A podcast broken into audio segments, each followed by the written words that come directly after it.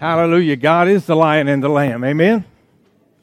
He goes from one extreme to the other. He's gentle as a lamb, he's tough as a lion. Amen. He's powerful as a lion. How many believe a lion can be tough? How many believe a lamb can be gentle? That's a test, and you all passed it. Amen. God's a good God this morning. Hallelujah. Let me ask you a uh, kind of a strange question as we get started. How many have ever heard of Michael Jordan? Anybody ever heard of Michael Jordan? Some of everybody, well, unless you're a little person, you probably have, haven't heard of Michael Jordan, but most of us have heard of Michael Jordan. But I want to go back to the Michael Jordan that was in high school, okay? Let's go back there. Not the Michael Jordan that's a superstar or was a superstar of the Chicago Bulls. But I want to go back to when Michael Jordan was a freshman in high school. If he, if he would have written a book, no one would have bought that book. Well, one person, his mama, would have brought that book, right? Mamas do that. But not a one of us in this room would have paid a penny for that book.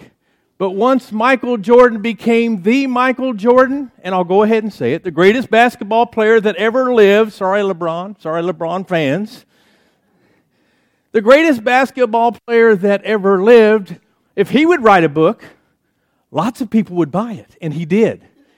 And so many people bought it that not only did he write that first book, he wrote a second book. He wrote a third book. He wrote a fourth book. He wrote a fifth book.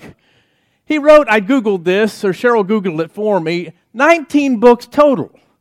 And I'm only saying this to say, hey, um, whenever somebody gets successful, we kind of expect them to write a book. I mean, it's true about politicians, right? They're all writing books nowadays.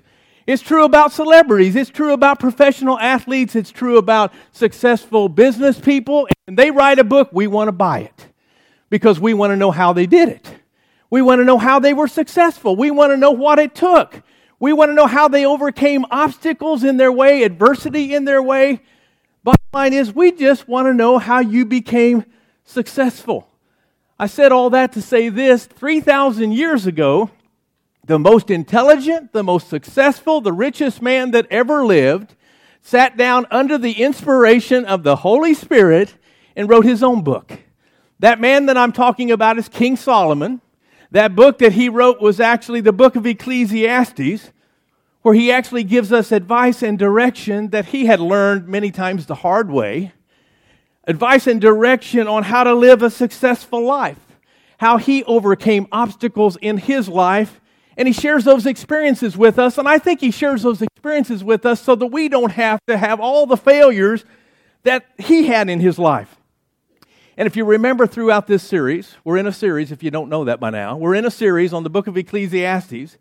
We're finding out that Solomon's message is everything under the sun or everything here on this earth minus God is nothing. Everything on this earth that we do and we try to achieve and we focus on without God is actually meaningless. Solomon sat down toward the end of his life. He was an old man and wrote a book. And I believe he wrote this book of Ecclesiastes to show us that we really can have meaning in our lives. We really can have purpose in our lives. We really can have success in our lives if God's in it. If He's not, probably not. But we can have all these things if God's in it. And in this chapter, we're going to look at one major topic. We're going to be in the chapter, uh, uh, the 10th chapter of Ecclesiastes today. We're going to look at wisdom. This was a big thing in Solomon's life. Remember the first week I, I told you how God gave Solomon basically a blank check? Said, What do you want? You can have anything that you want. What did he ask for? Wisdom. What did God give him? Wisdom. But he gave him everything else you can imagine under the sun. But we're going to try to answer these questions in this message today. What does wisdom look like with us or for us in our everyday lives? How would a person, a wise person, make decisions? How would a wise person do a business or run a business? How would a wise person even speak? You may not believe it, but all these questions are answered in the 10th chapter of Ecclesiastes. And Solomon's writings in the 10th chapter of Ecclesiastes are a little bit different than they are in the other chapters. He sounds more like another book that he's written, the book of Proverbs, where you've got all of these little fortune cookie like statements that he makes. So bring it up to date. Think of it as an ancient uh, Facebook post. Just think of it like that. It's a, it's a Facebook post to us, a Twitter tweet on social media. When I think about it, maybe I should have described that a little bit differently because we know how postings on Facebook and social media can make us all look real smart, right? No, make us look pretty dumb sometimes. But when I look at Solomon's statements that he make, makes, they're pretty clear. They're pretty simple and to the point, and each of them gives us a whole lot of good advice that I think we need to take more of as we go through this journey in our life ourselves. And if you've ever read Proverbs, Solomon, Solomon, Solomon gives us some of the greatest advice, and it's practical advice. Some of the greatest practical advice on how to be wise. How many want to be wise in this world? I do, in a good way. How to be wise and not foolish. And I don't know about you, sometimes it's kind of hard to take advice, but I like good advice. I like advice that's short, simple, and sweet, to the point. How about this kind of advice that we get and we've heard of sometimes on a daily basis. Whenever you get depressed, listen to country music. You'll feel better because the people in the songs will always be more messed up than you are. Amen? How true is that? How about this one? Always buy your parents nice gifts.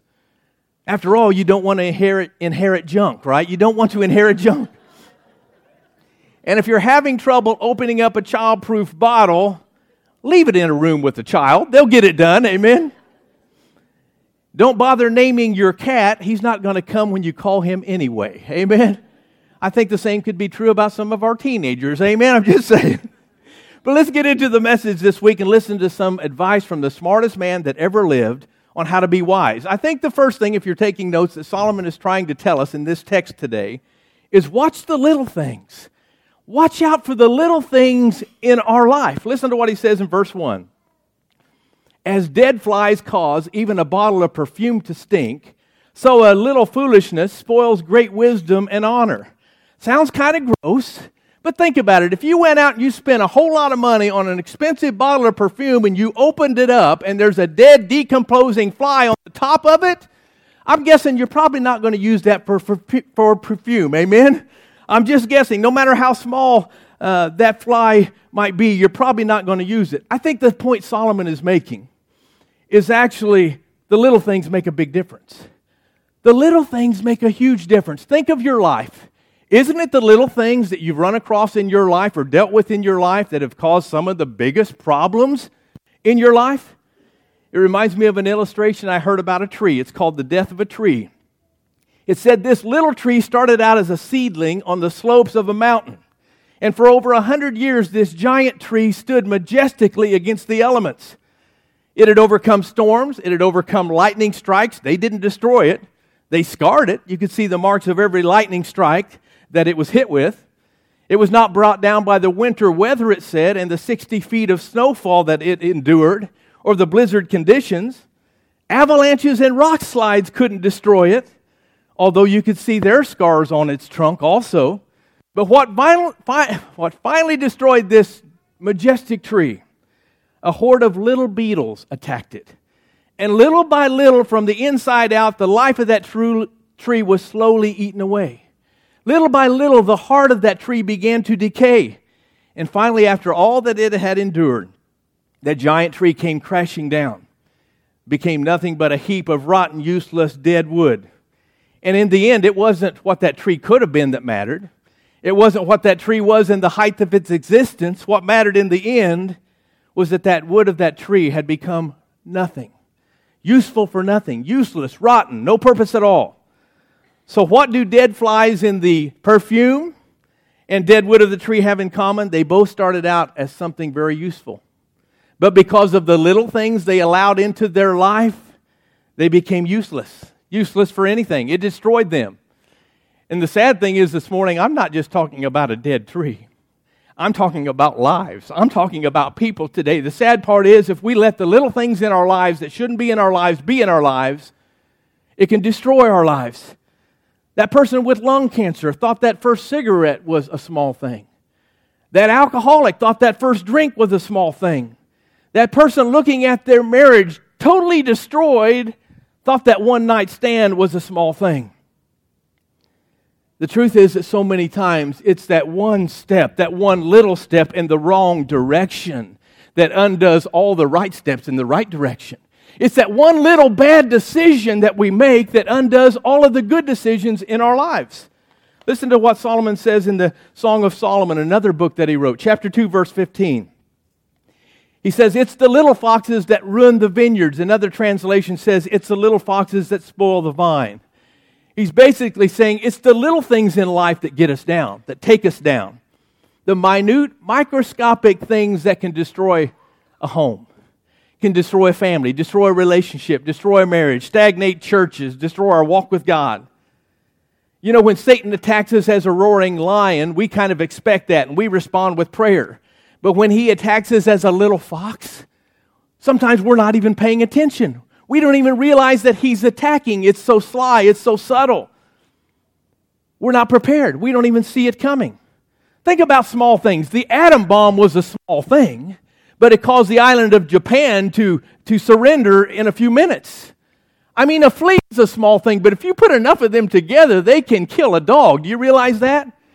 A termite is a small insect, but if you get enough of them together, and if they're ignored, they can take down a three story house. What am I saying? What, what is Solomon saying? In life, you and I need to be watchful. We need to watch for those little things that can actually come into our lives. Maybe we're not even aware of them sometimes, and can actually start to eat away at the heart of our life, like that big tree. Little by little, take us down. The second point, if you're taking notes, we need to stay on the right road. Solomon's saying you've got to saying you've got to stay on the right road. Look at verse 2. A wise man's heart directs him toward the right, but the foolish man's heart directs him toward the left. You know, when I think politically, and I don't like to do that very often, but I can't believe the Republican Party hasn't grabbed a hold of that one. Amen? Think about it. I'm surprised that they haven't put that on all their flyers and all that, trying to prove that Jesus was a Republican. Let's just say that and he wasn't, okay? But I can't believe they haven't tried it. But you know how we all put people in different categories, don't we? I mean, we've got pretty people and we've got uh, not so pretty people. Amen? We've got pretty people, we've got people that aren't so pretty, we've got rich people, we've got poor people, we've got smart people, and we've got some people that are pretty not so smart. I'll just put it that way.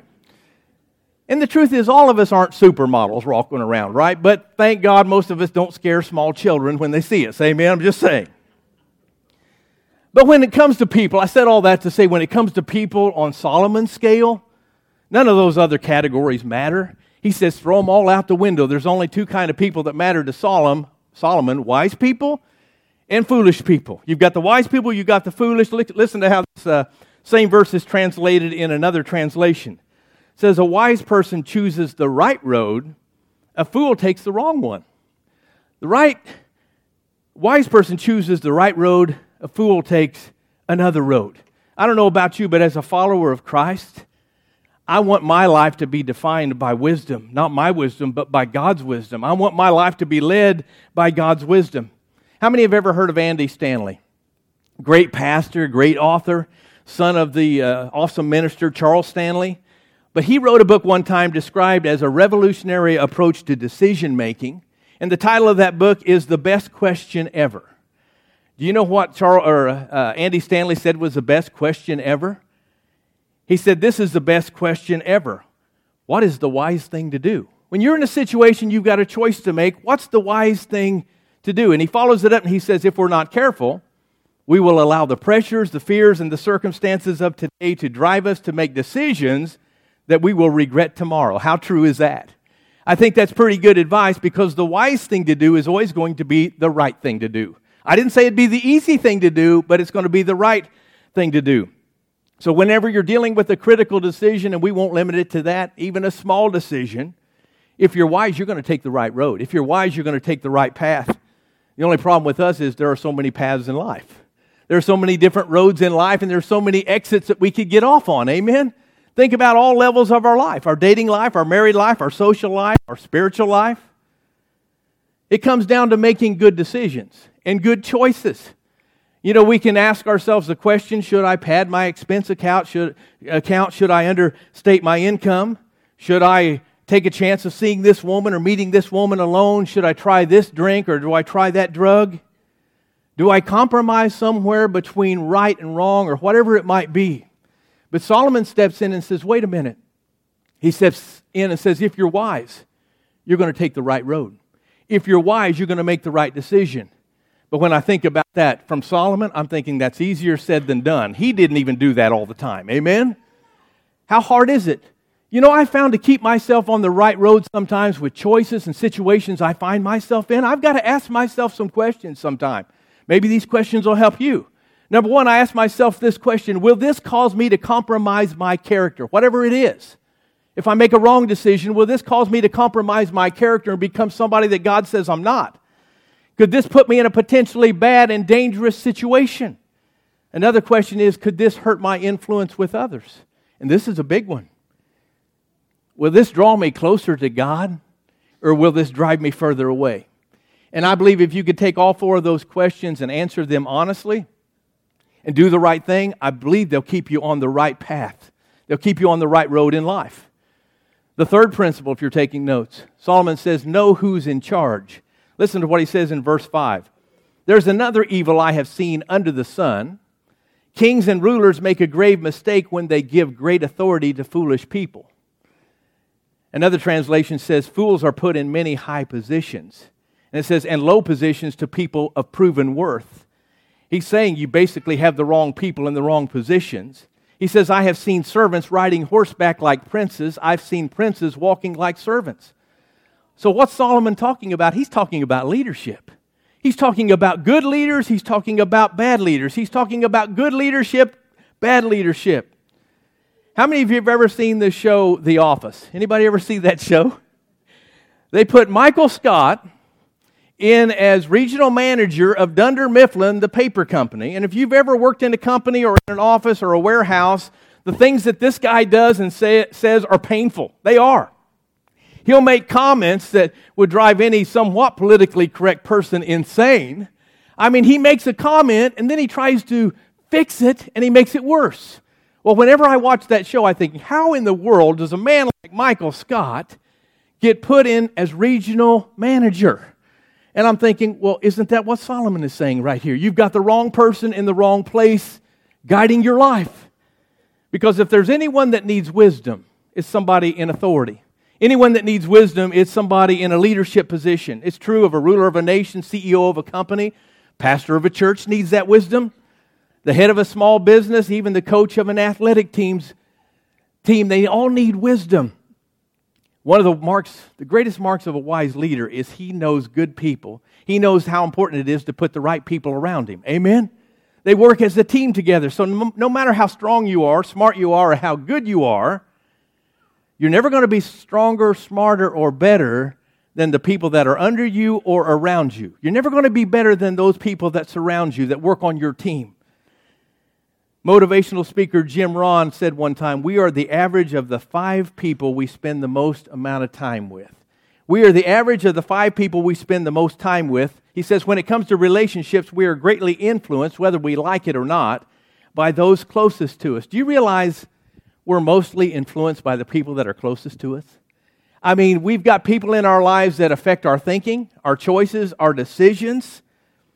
And of course, we all have our own mind, but studies show that we are definitely influenced by our environment more than we believe or more than we accept or even think. So, my question is today you don't have to blurt it out, but think about it. Who's got your five? Who's your five in your life? Who are the five people that are the most influential in your life, good or bad? I mean, think about who you've got surrounding your life. Drop down to verse 16. He says, Woe to the land whose king was a servant and whose princes feast in the morning. Blessed is the land whose king is of noble birth and whose princes eat at a proper time, for strength and not for drunkenness. That sounds a little confusing. A lot of things that Solomon writes are confusing. That's why I'm thankful for other Bible translations. Listen to this one, it puts it in more perspective. Unlucky the land whose king is a young pup and whose princes party all night. Lucky the land whose king is mature, where the princes behave themselves and don't drink themselves silly. Solomon is saying the sign of a good leader is a mature leader. The sign of a good leader is someone that exercises self control. That leader needs to be a person or surrounding himself with people that know when it's time to work, they work, and they only play when it's time to play. Think about making a decision to find a good leader. The most important decision about finding a good leader is not what political party they belong to. It's not about uh, how smart they are. It's not about uh, what gender they are or what race they are. The biggest question is who's best fit for the job? Who's the best leader that could be the leader? So you've got to know who to put in charge of your life. And the bottom line is we have a lot of good leaders in our life, but the bottom line, you've got to go deep enough and let put God in charge. You've got to have God in charge of your life.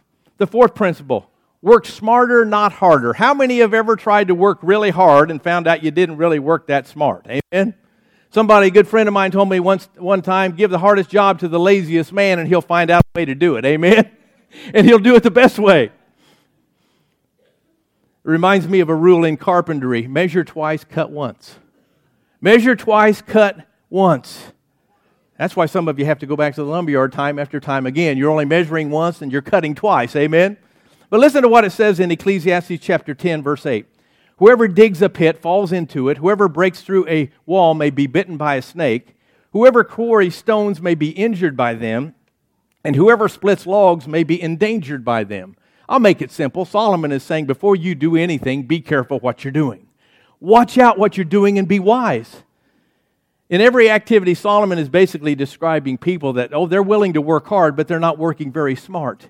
Do you realize if you've got a critical decision in your life, take your time. Don't just rush into that decision. How many have made a mistake when you rushed into a decision? Take your time, step back, and say, hey, wait a minute. Am I overlooking something? Am I missing something here? Will something backfire on me here? Will there be negative consequences to that decision? So take your time. You might miss something. But in that verse, he says, One man dug a pit. It could have been a pit for a well, it could have been a pit to store grain in. But it says he fell into it all because he lacked wisdom and wasn't really paying attention to where he was going.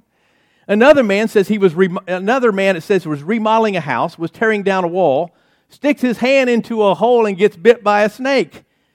We know snakes hide in holes, right?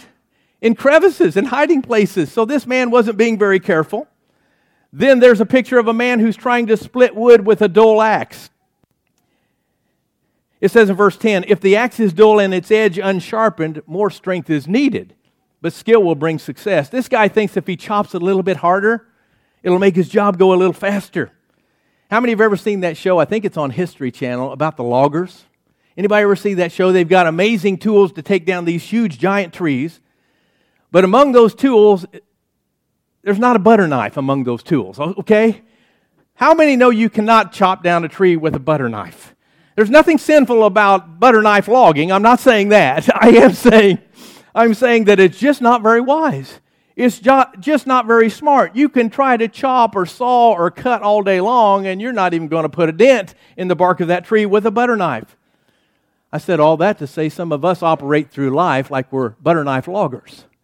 I mean, we're doing everything we can, working really hard, but in, in an unproductive way. I'll say that. We've got a lot of wasted steps in our lives. There's a lot of wasted time and energy that we expend and get minimal, if any, results. Remember the first week, or maybe it's the second week of our series, I talked about how it's like running on a treadmill. You can expend a lot of energy, you can sweat a lot of sweat, but in the end, you look down, you're still in the same spot. Amen? You've gone nowhere. It's like you've been running in circles. How many have ever experienced that in life? That it seems like the harder you try, it seems like I'm still, I've gotten nowhere. I'm still running in a circle. I think we can all relate to that. Many times we put all of our heart into it, energy into it, and we've gone nowhere. So, how can we make our lives more efficient? I believe God is asking us that question through Solomon. I believe that's the point he's driving at this morning, and I believe the answers are pretty personal and pretty practical. I mean, it can be as simple as organizing your home. Maybe some of us just need to get our home in order, our house in order. Maybe we need to organize our workspace or our calendars, our schedule. Maybe you need to set a time, a little more time to read God's word and to prayer. Maybe it's as simple as you need to go to bed a little earlier so you can get up and not be grouchy the next day, be a little bit more refreshed for the next day. But I believe Solomon is telling us all in a practical way we need to learn to find ways to be more efficient in life on all levels, especially our spiritual level. And we're only going to do that by doing things God's way. I like verse 11. It says, If a snake bites before it's charmed, the charmer receives no fee. I think outside the box here a little bit. It says, If a snake bites before it's charmed, the charmer receives no fee. I'm thinking, no, duh. I'm thinking if that's a poisonous snake, he's dead. You don't have to worry about paying him, right? I'm not sure that's exactly what Solomon meant, but that's where I went. But in today's world, snake charming isn't uh, uh, one of the uh, popular career paths. I'll just put it that way. Amen. But back in ancient times, there were a lot of snake charmers. And the goal of a snake charmer was actually to get the snake to do what they wanted him to do. A real snake charmer had a gift of charming snakes. And in this verse, I believe this charmer had the ability, but he didn't use it. And what good did it do him? You know, I might have, and I stress the might, I might have some geniuses sitting out here with all the brains in the world, but if you're not using those brains, what good is it doing? Amen? I see the geniuses shaking. That's right. What good is it doing? It's doing nobody any good. You can have all the potential, you can have all the ability in the world, but if you don't use it, guess what? It doesn't do any good.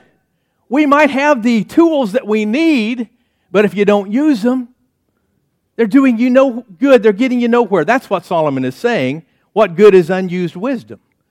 It's available. And I'm not talking about man's wisdom, I'm talking about God's wisdom. It's available. What, what good is it if we don't tap into it? All of these things Solomon is uh, making a point of, I think, makes his point even more clear. Don't just work hard, work smarter. Don't just work hard, work smarter. Be prepared and be watchful. Watch out for the small things because it's going to make a lot of things a lot easier. Let me just say this when I think of all these things that Solomon says, he confuses me a little bit. He's so smart and the way he talks, I have trouble reading his words. But he's basically saying, after all that I tried, I found out that I was working extra hard and getting nowhere. After all of these efforts I was making, it was like running on a treadmill. Solomon realized finally, I can't do one thing on my own, with my own intellect, with my own ability, my own potential. I've got to depend upon God. And do you realize that's what God created us to be and who God created us to be? To need Him, to depend upon Him, to trust in Him, and to not live a day or breathe a breath without Him. The fifth principle, if you're taking notes, watch your words. Watch your words. How many know words can be instructive and words can be destructive? Words can be instructive or they can be destructive. Listen to what he says in verse 12. Wise words bring approval, but foolish words but fools are destroyed by their own words. Fools base their thoughts on foolish assumptions, so their conclusions will be wicked madness, or he's saying they'll just be crazy, chaotic. They chatter on and on. No one really knows what is going to happen, and no one can predict the future. Let me get a little personal here. How many of you have ever been busted for saying something that you shouldn't have said? Anybody? Anybody ever opened your mouth and stuck your foot in it? Amen? Some of you are liars. Amen? We've all done that. How many times have you walked into a room and you saw a group of people dogging on, a group of nine people dogging on one person, and you come in and you make one little minute comment, and it's that comment that got back to the person? You were busted. Amen? That happens. Then you get all mad, frustrated, and think, this is so unfair. Well, I've got one way to tell you, actually, two words that tell you how not to ever have or allow that to happen again. Shut up. Shut up. Stop talking. Stop gossiping. Get you a lot further. Someone once told me that it's better to keep your mouth shut and let people think you're stupid than to open your mouth and remove all doubt. Amen. Something like that. But look at verse 20. There's still another reason we should, why we should always say the right thing. He says, Do not revile the king, even in your thoughts, or curse the rich in your bedroom, because a bird of the air may carry your words, and a bird on the wing may report what you say. That goes right along with the little expression we use a little birdie told me so. A little birdie told me. Think about it tweet, Twitter. How many people use social media and tweet in here? You know, I think about my life, and I think I do a pretty decent job of not bad, pe- bad mouthing people, even when I could even when my mind is kind of running in that direction. I do a pretty good job of trying to control myself and at least not saying it. But Solomon is say, saying, don't say it. Not even, he said, the wise man won't even say it if he's laying on his bed all alone at night. He won't even go there. I read this and I'm thinking, we're all busted on that one. We're all busted on that one. Because how many times have you had a confrontation with somebody? How many times have you had a confrontation with somebody and you're playing it over in your mind, maybe when you go to bed? Man, I missed an opportunity for that one. I could have hit him with that one. I could have said this. I could have said that. Man, that would have been a zinger. Solomon says, wait a minute, that's not the wise way to handle things. He says, I don't battle with flesh and blood, but against spirits and principalities of darkness. He said, Yeah, I might be mad at that person, but there's something bigger going on. So the wise person, he says, says that I'm going to pray for them. I'm going to pray for their heart. And guess what? I'm going to pray for my heart. You know, I might be wrong in what I'm thinking, I might be wrong in what I'm doing. Solomon says we need to step back and take the course of the wise man, take the path of the wise man. Because the truth is, what we say has a way of coming back to haunt us. Do you realize that? What we say a lot of times has a way of getting back to the person we made fun of, that we criticized, that we railed against. And guess what? It doesn't only hurt them, it comes back and it hurts us both. No one's a winner in that situation. So I think as wise people, we should always remember be careful what you say because you never know who's listening.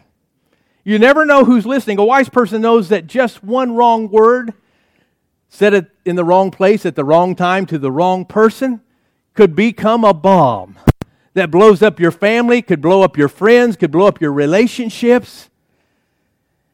I'm going to test some of your ages right now. How many of you remember that singing group, brother and sister team, the Carpenters? Anybody remember that team? You're old. Amen. Just like me, I remember them. But the singer Karen Carpenter actually died when she was only 32 years old, I found out. I didn't even remember that, but 32 years old.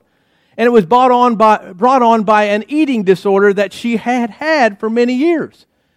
And after she died, it was found out that her fatal obsession with her weight was actually triggered one time when an interviewer, a reporter, came to interview her and her brother Richard, and he called her Richard's chubby sister. She never got over that. I'm not saying there weren't other contributing factors to her struggles, there were. But this one comment unleashed a flurry of, uh, of self esteem issues, insecurity issues, that actually led to her eating disorder, that eventually led to her death. How many remember as kids? How many remember as kids when uh, we had that little saying, Sticks and stones may break my bones, but words will never hurt me? Whoever said that didn't know what they were talking about, right? I mean, think about it. Words are powerful. Words can destroy a heart. Words can destroy a life. Words can destroy a spirit. Yeah, physical bones, they'll mend in time. But someone with a broken spirit, a broken heart, guess what? That may never mend that may never repair. So, our words, we've got to guard our words, people. Guard our words because even a few words can have a huge impact, positive or negative, on us and on the people around us. Listen to what James, a very wise man, said in James 3 5. Our mouth is like a small rudder that turns a whole ship. That's pretty powerful. Amen. It's also like one spark that sets a whole forest ablaze. Our words are powerful. You may not realize it, but our words can be encouraging. We can admonish people with them. We can comfort people. We can give peace, hope, joy to people. On the other hand, our words can be words of discouragement, division, con- condemnation that destroy not only us, but other people's lives. So go back to the fly in the ointment. Go back to the fly in the ointment. It only takes, I'll say one, harsh or careless word to undo in a second what it took years for somebody to build. Our words are powerful. Our words can derail somebody's life. Our words can alter the direction of not only our lives, but the lives of others. You might be sitting here and thinking, I'm not even sure why I came. All these things he's talking about are just small things. Don't even amount to much, not that important, and they're surely not that spiritual. Okay, if they're not that spiritual, why did God put them in his book? I think they're that important that he highlighted them in his book through Solomon's life. And when you think small things don't matter, let me ask you this Can you name the creature that's the most destructive creature and deadly creature on earth to human beings? You're probably going, lions, tigers, and bears, oh my, amen? You're probably thinking poisonous snakes, sharks. You'd be wrong. The most deadly creature on this planet that no, none of us really even fear that much throughout history mosquitoes. Mosquitoes have killed more people than all of our wars combined. That little insect will leave over 300 million people sick this year, and it's killed millions and millions of people in third world countries, Africa, southern uh, uh, South America. That little creature has done so much devastation. So, what's that tell you? In the natural, small things matter. In the spiritual, small things matter. And I believe Solomon is saying right now that the small things matter. We need to watch out for those small things in our lives that'll creep in, like that little group of beetles that took down that giant, majestic tree. We got to be careful not to let those little things in our life that we might not even recognize as dangerous in the beginning. We need to recognize them before they get there, to not let them into our lives. And I believe Solomon is saying we need to get all the wisdom that we can get. Amen? Get all the wisdom that you can get Store it up in your life. Be ready and be prepared. Don't just wait for Satan to attack you like a roaring lion. Watch for him to come in that, that little subtle way. And be ready. Be prepared. But the thing that Solomon found out was man's wisdom doesn't count on the big picture. In the big picture, it's God's wisdom that counts. And you and I can't do a thing on our own. Amen?